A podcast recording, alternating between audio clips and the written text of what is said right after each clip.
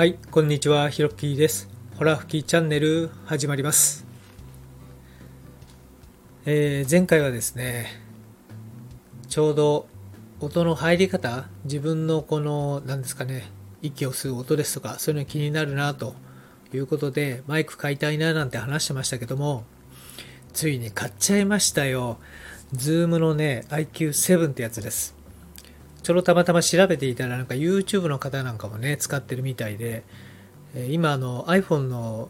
えー12の Pro を使ってるんですけどもそれに直接ね、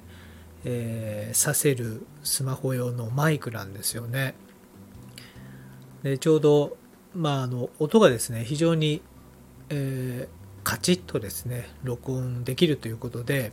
まあ、今回初めて収録してるんですけれども以前と比べてどうでしょうか？音がなんかねキュッと、えーコンパクトになった、えー気がします、えーよく聞こえてますでしょうか、えーというわけで今回からですねやっぱこういうギアを買うと、えーちょっとやる気出ますよね。はい。というわけで今日も頑張って話していきたいと思います。はい。というわけでですね、えー今日から、えー思考の階層性、えーというものについてお話をしていきたいと思います。はい。えーまたね、ちょっと難しい話になると思うんですけれども、えーこの、え内容がわかるとですね、えーさらに、えー自分のですね、えーまあ、感情と思考を切り離した上で、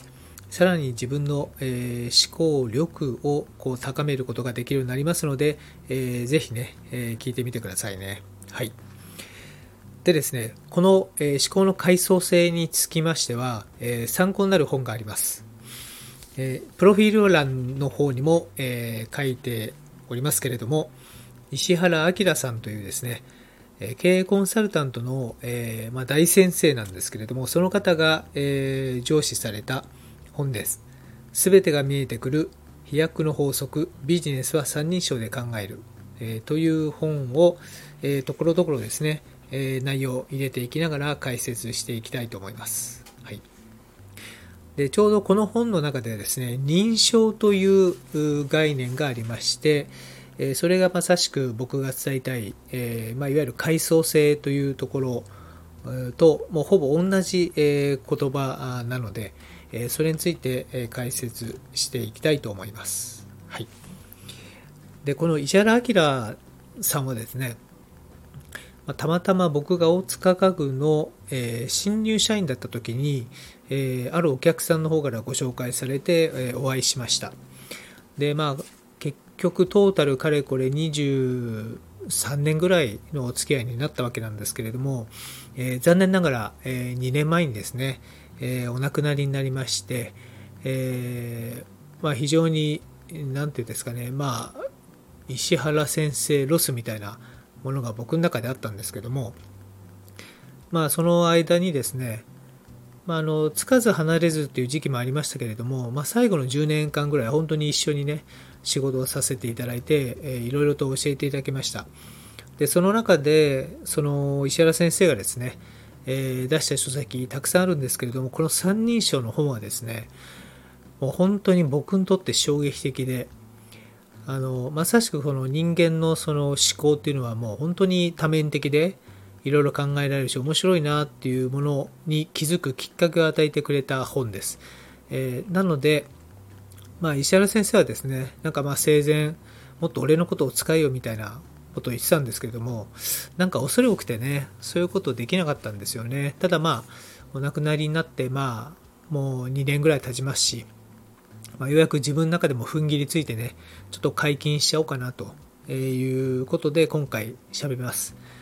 で、この、え石原先生が出しているこの三人称の本プラス、えその後ですね、え僕の方でもいろいろ研究をしておりましたので、まあ、階層性という言葉が今僕の中で落ち着いてるんですけども、その原点ともなるですね、えこのえ石原先生の全てが見えてくる飛躍の法則ビジネスは三人称で考えるということの本について内容を触れたいと思います。というわけでですね、早速解説していきたいと思いますけれども、あーなんか緊張する。もうつっかえつっかえになったらどうしようと思いますけれども、えー、お聞き苦しかったら、えー、大変申し訳ありません。はい。じゃあ行きますよ。はい。えー、ではですね、ちょっと本の一部、えーと、拝借してですね、説明していきたいと思いますけれども、えー、私から見るとビジネスで成功する人には共通した特徴があります。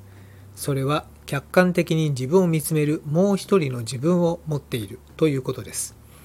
目の前の仕事に打ち込みながらも会社全体の動きがよく見えていて全体として言動にバランスが取れている。そして彼らのバランスの良さは客観的に自分を見る目にあると私は考えています。で、この、えー、客観的に自分を見る目という思考をさらに発展させ、自分を横からだけでなく第三者の視点で見ることが、えー、できるまでに成長させた認証という私独自の考え方に行き着いたのです。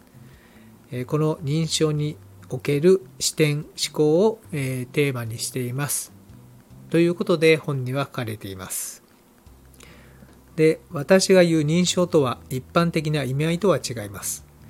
認証というとほとんどの人は英語の授業を思い出すのではないでしょうか。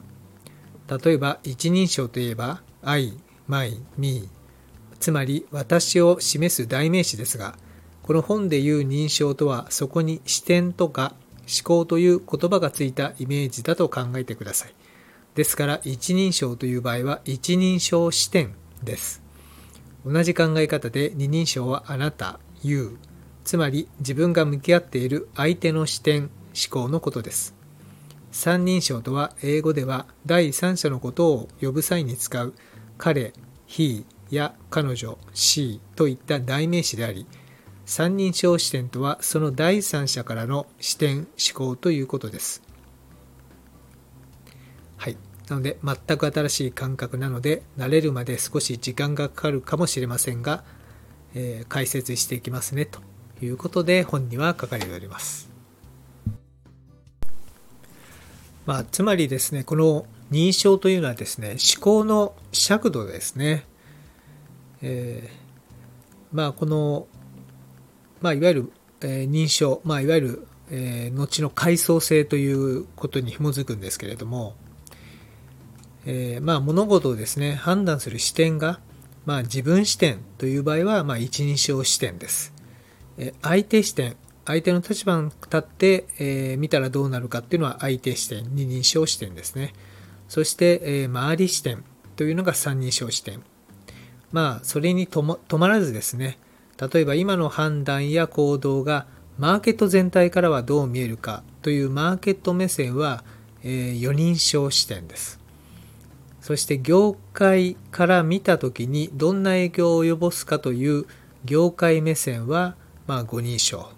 というふうになってまして、えー、最終的にはこの本では 8, 人8人称まであるというふうに書かれています。ちなみに8人称っていうのは、えー、地球を宇宙から見るような感じ、神の視点というふうに書いてありますよね。面白い言い方ですよね。はい。なので、この思考の尺度、まあ、つまり、えー、まあ、